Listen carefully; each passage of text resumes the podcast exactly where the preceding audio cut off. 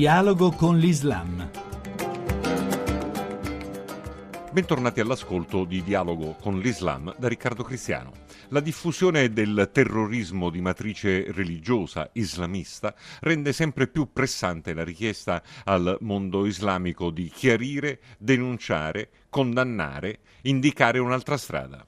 Di questo lavoro però si sa poco e soprattutto c'è e se c'è chi lo fa e dicendo cosa. Nel suo ufficio di Beirut, il dotto musulmano Muhammad Sammak, primo esponente del suo credo religioso ad essere intervenuto davanti a Benedetto sedicesimo durante i lavori di un sinodo, quello per il Medio Oriente, accetta molto volentieri di rispondere a questa domanda che lui stesso ritiene importantissima. Many things has been already done, but uh, these things were not uh, revealed so well. Molto è stato già fatto, sebbene non sia stato comunicato in modo adeguato. Mi riferisco in particolare a tre iniziative recenti e di valenza globale. La prima è quella che ha assunto l'Università Islamica Egiziana di Al-Azhar, che ha un valore di riferimento riconosciuto per l'Islam sunnita, che ha messo in chiaro, cioè scritto ufficialmente, che nell'Islam non esiste uno stato religioso e che i leader religiosi non possono di conseguenza svolgere un ruolo attivo in politica. Poi c'è stata la conferenza di Amman, alla quale sono intervenuti studiosi e dotti musulmani da tutto il mondo.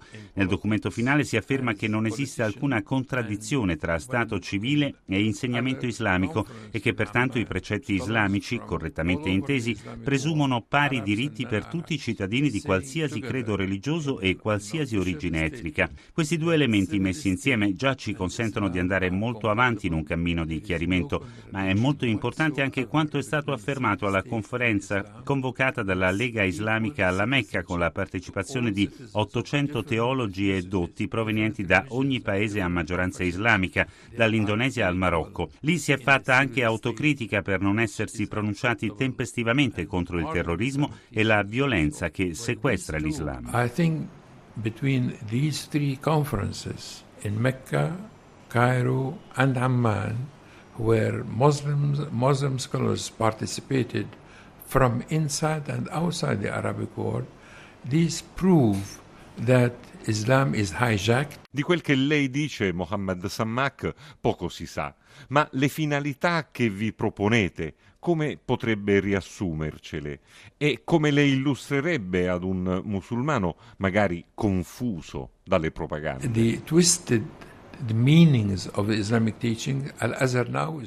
è preso in ostaggio dai terroristi. Ecco perché all'Università Islamica di Al-Azhar stanno lavorando ad un documento di reinterpretazione di alcuni principi islamici che sono stati stravolti. Questo è fondamentale innanzitutto per noi, perché l'islamofobia sta diventando un fenomeno globale e graverà su quel terzo di fedeli musulmani, seicento milioni di persone, che vivono in paesi non a maggioranza islamica e che finiranno con l'essere considerati considerati degli alieni, aderenti ad una religione che non rispetta il prossimo. È un lavoro fondamentale anche per noi musulmani qui in Medio Oriente.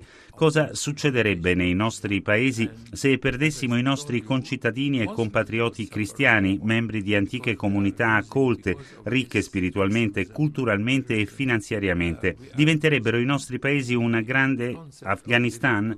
Sarebbe questo il mondo dei soli talebani? Questa sarebbe una catastrofe, soprattutto per noi.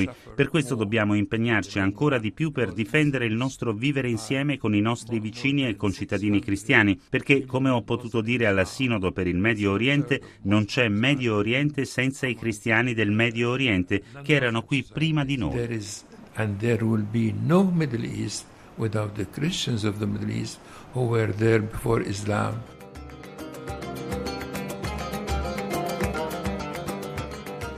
Grazie a tutti gli ascoltatori per essere stati con noi sin qui. Chi vuole ci può trovare anche all'indirizzo dialogo con l'Islam punto rai punto it. Appuntamento a domenica prossima.